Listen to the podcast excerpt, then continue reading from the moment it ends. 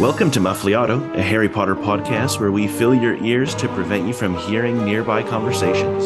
I'm Josh. And I'm Blake, and today Josh and I sneak into the kitchens for a feed as we continue our journey through Harry Potter and the Goblet of Fire and come now to the 21st chapter, The House Elf Liberation Front. Now, Josh, I think I have to admit that this is probably or this would be the most used aspect of Hogwarts uh, if I was there.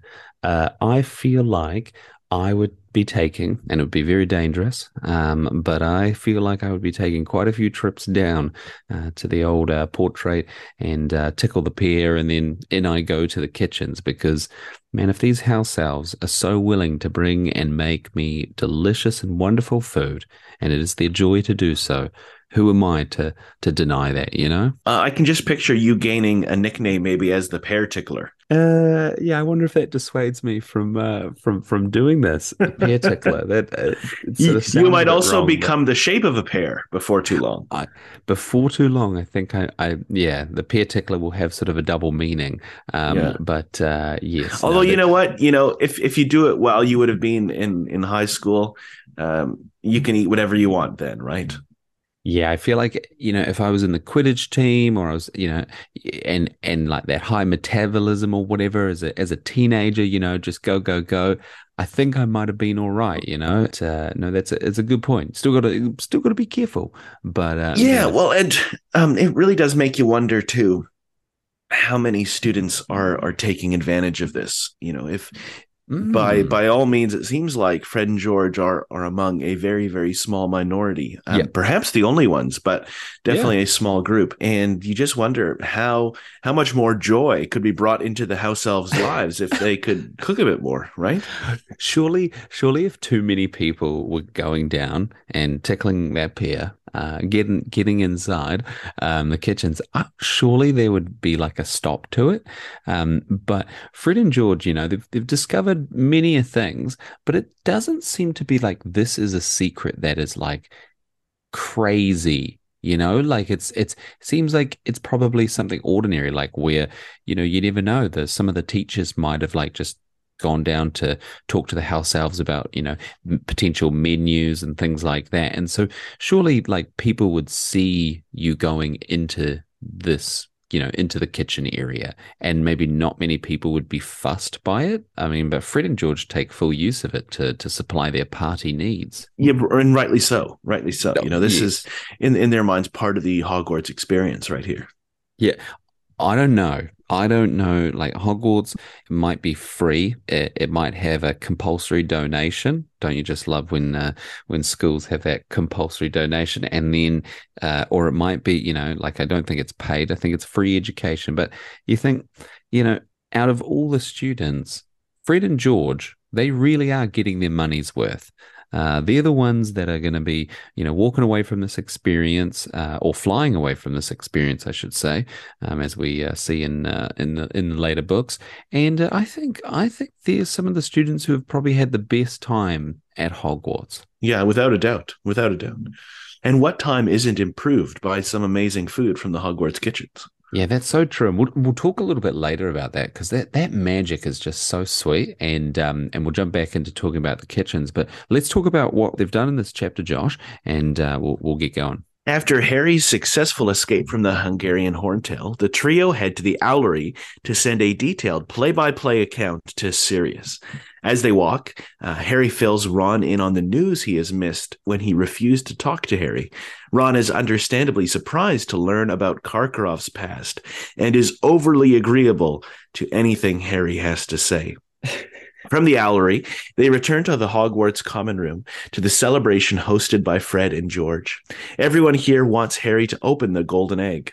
Once opened, the egg emits a horrible screeching noise.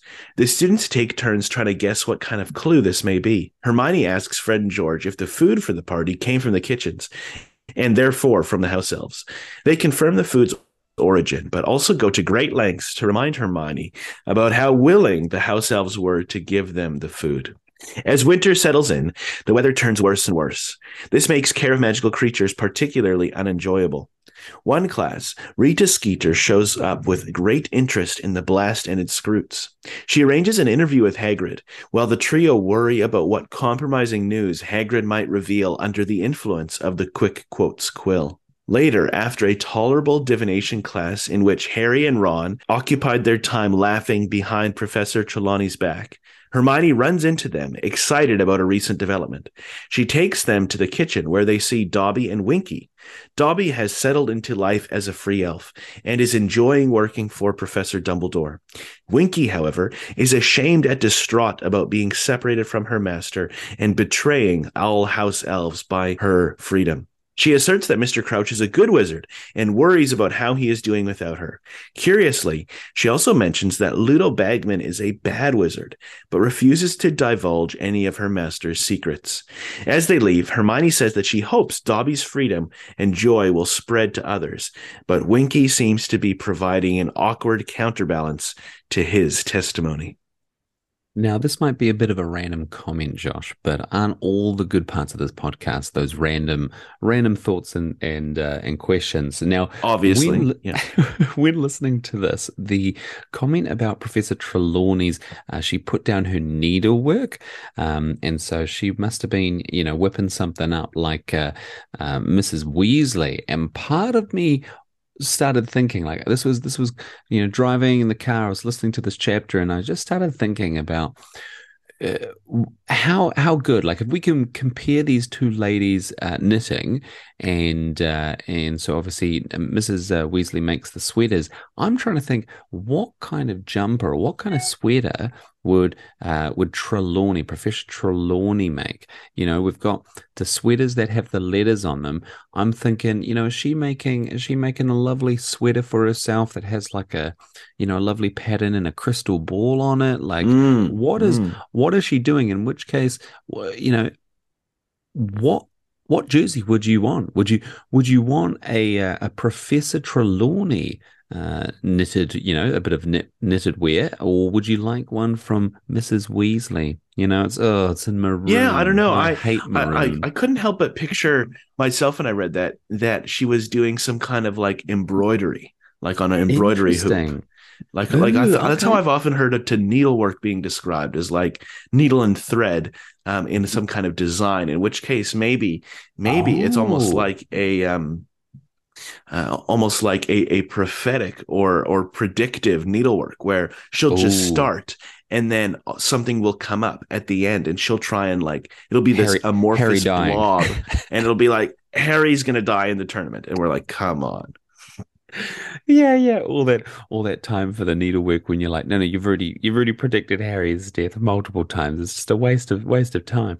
But no, that makes sense actually, um, and uh, it's quite a good point where you'd probably refer to it as as knitting, right? The the what Mrs. Weasley does with the sweater, and then needlework um, is probably yeah more like that. Um, um, but yeah, not quite knitting a sweater, but uh, more like that embroidery type thing. So I yeah, it could be some kind of prophetic tapestry or prophetic kind of uh, yeah little piece of uh, art there. Anyway, super side question, but uh, I was just sort of I was listening to that, and then I started thinking. I even started thinking about Professor Trelawney opening a little side business up, you know, a little side mm. hustle.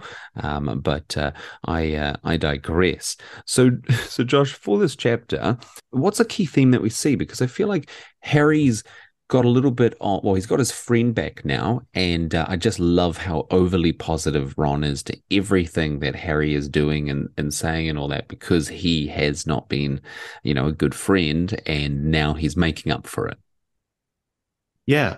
Um, so so I think one one theme for for this chapter, Blake, um, is the theme of perspective, um, and and that just comes through with how how much Harry's perspective has changed on um, on on the Triwizard tournament. There's just so much excitement and joy. Yes, uh, and I don't think that's yeah. only because of the fact that he completed the first task. Uh, you know, it says as much in the chapter that his perspective has changed because he has Ron back as a friend, right? And so, you know, his perspective on divination has changed uh, because he's able to laugh um, with Ron through that class.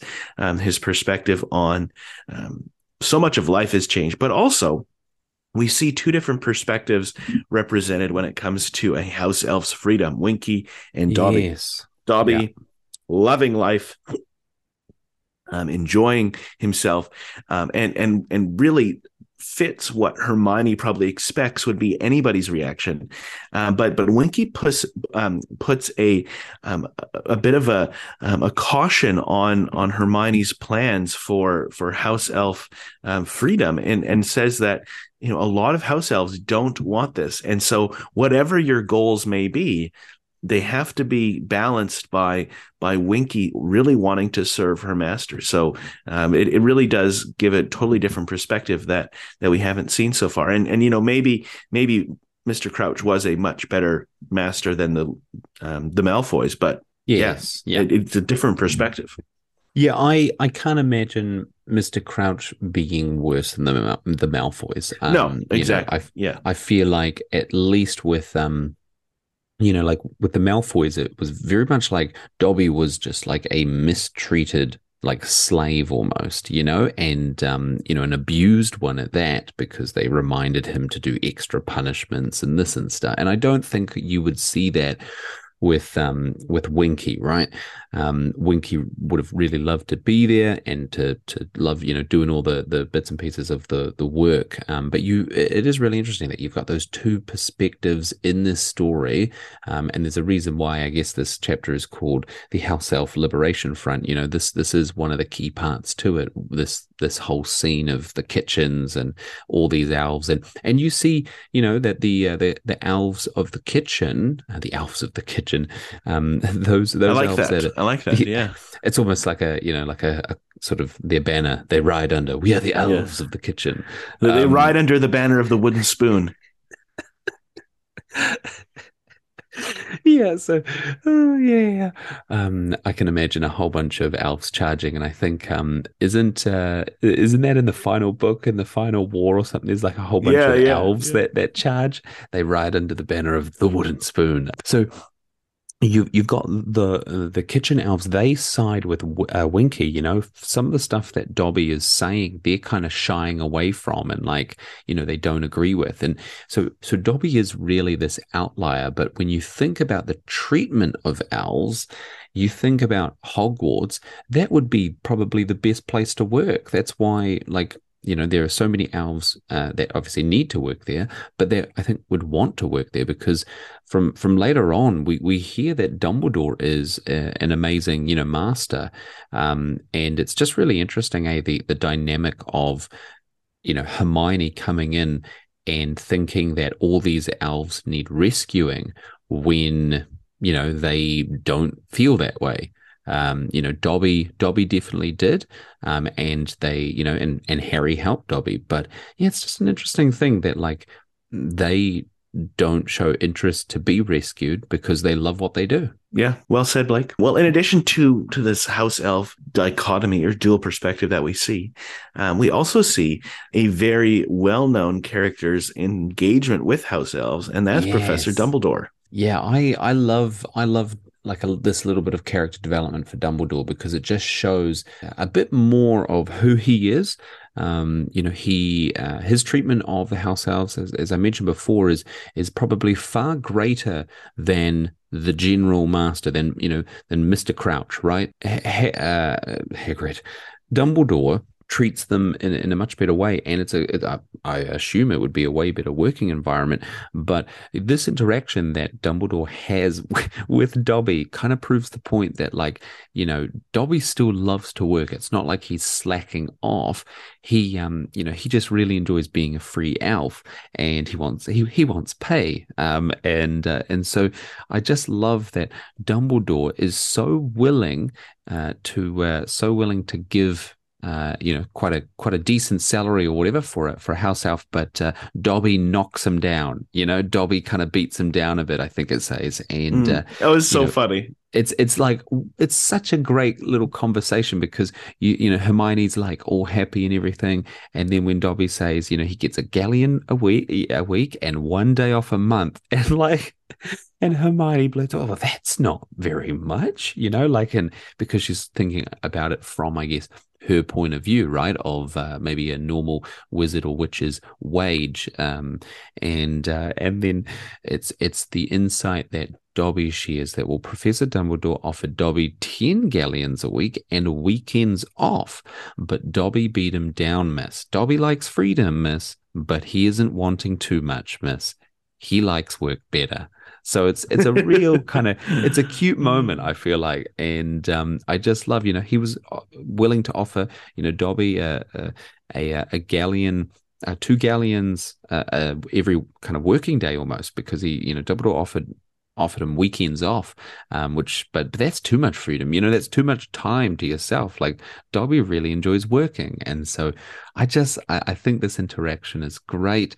Um, it, it, speaks to Dumbledore. It speaks to uh, uh, Dobby and uh, and his love of who you know who he is and what he what he does. Um, and uh, but I just love that Dobby likes freedom, miss, but he isn't wanting too much, miss. He likes work better. Yeah, yeah, yeah I, I, I love it so much, and and it's just it just really does uh, call into question um, you know kind of a an instant overturn of of house elves going into like a normal workforce under you know normal um, it, um, employment laws yeah um, uh, you know i think they'd probably revolt about how little they'd have to work like only 40 hours a week two days off so yeah, it kind of sends Hermione back to the drawing board a bit, doesn't it? Yeah, yeah. Do do you think that that's what we need in society, Josh? Do do we need to change our attitude and be like, "Whoa, only forty hours? That's that's too much." You know, that's that's too much freedom right there. Please, please, um, eighty hours a week. Yeah, no, I don't. No, I don't, I don't think, so. so. it's it's good to have rest. It's good to have rest. It's good to have weekends. You yeah, we, we, you got to spend some time with your your family. So yeah, as we mentioned, loves work. But Josh, isn't this the largest group of house elves? Is that isn't that mentioned? That's somewhere? right. Yeah, um, yeah, we've heard that it, elsewhere. Yeah, is it Great Britain or the UK or the? You know, I feel like there's a, there was some sort of measurable thing, a measurable amount. I don't know if that said this is the greatest group of you know house elves in the world. I don't know if mm. it said the world, but it said some significant amount of space. So I think uh, yeah, Dobby Dobby's quite pleased with himself when he realizes this. You know, where do you where do two house elves find work? Um, and uh, in Hogwarts, and it comes to him. So clearly uh, there's more room for uh, more elves, you know, and uh, uh, and Dumbledore. I guess I guess if they're willing to work for free, uh, then you know that's that's pretty easy. Um, but you know now Dumbledore's probably had to open up a a house elf budget for the year. You know, as he's yeah, planning the school yeah. budget, he's got to think. Well, only Dub- Dobby is using this uh, uh, school, you know, this budget, but um, hey, he still had to start it. So, yeah, largest working group of uh, the, the house elves. And, and maybe one last point to look at uh, is how Winky, especially, but still Dobby show reservation on how they speak about their previous masters. So they've both been dismissed and they they no mm. longer, you know, their new master is Dumbledore, but Winky, who's who's still very raw from that ordeal, is very loyal to Mr. Crouch and does not want to speak any kind of, you know, kind of uh, speak ill of Mr. Crouch in any way. And um, but you we see here that Dobby's kind of opening up you know like it's it's always still hard for Dobby to talk of the Malfoys because I think of his long service and it's just kind of ingrained into him that you know you you stay silent about your masters but Dobby here finally, you know, uh, finally kind of says that, oh, they're very bad wizards. And then, you know, that, that sets Winky off being like, how dare you speak of your masters like this, you know, and, but they're not. And so it's just an interesting point to, to hold that they still are tied down a little bit to those, uh, mm. kind of those things, even though they're not magically tied to it. I think it's the uh, consistency of uh, practice of that you know magical tie that has now made them kind of that's a habit to just not speak ill of their masters yeah and speaking of of magical uh, um, bonds and magical relationships uh, between things. We also see these um, incredible magical tables in in the kitchens of uh, Hogwarts, which uh, correlate one to one to the tables above them in the Great Hall, which is um, some pretty neat magic. We don't we don't get any more information about no. kind of what is all at play, but but interesting nonetheless. Um, and and Blake, something that we we do see though from talking with um, Winky, perhaps the most important and yet in the end unimportant um, news we find out is that Mister Bagman is a bad man, Ooh. at least in the eyes of Mister Crouch. Yeah, yeah. We keep we keep hearing these little things about Ludo Bagman um, coming usually from the, the Crouches or the, the you know those connected to him. That you know Bagman um, Bagman is a not so good wizard, and we think we, I feel like because this you know we're we're searching here, we're searching this book while we're reading it for an antagonist. Uh, who is the one that has been playing you know kind of these these uh, I guess these games of of you know getting Harry into the tournament. You know, where's that person? And we're kind of being fed this little sort of string of bits about Bagman being like, oh, he's a bad wizard, or like, oh, we don't like Bagman very much, you know, and and it's interesting because it contrasts to like i guess the, what bagman has showed being very personable and, and friendly and happy so you, you kind of think oh is this is that just an act and is he our antagonist for this book but obviously that's a red herring yeah, and this is something that you know we see in several different ways, right? He's the one who's trying to help Harry, and that leads people to suspect him. Um, eventually, yeah. Fred and George have this run in, and and so you know over and over again there is um, this this thread that that runs throughout, um, and and it's only really much much later that we understand um, yeah, the, the, that this um, division between Bagman and Crouch is is much less uh, concerned with dark wizardry and more concerned with probably um, office administration. Very true. So I guess that's what Josh we can we can say would be that that big part of foreshadowing is is about uh, you know Bagman and just uh, yeah, alluding yeah. to that and uh, the significance maybe of, of this chapter when we when we think about it is yes we get that that taste of uh, you know the the kitchens and the house elves and and uh, a little bit towards the plot or the, the spew plot, uh, the spew subplot of this uh, of this book.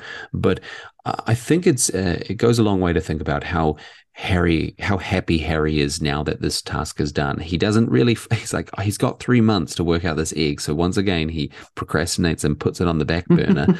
um, and we'll see how that gets him in trouble. But he's got Ron back and he's, uh, he's happy now.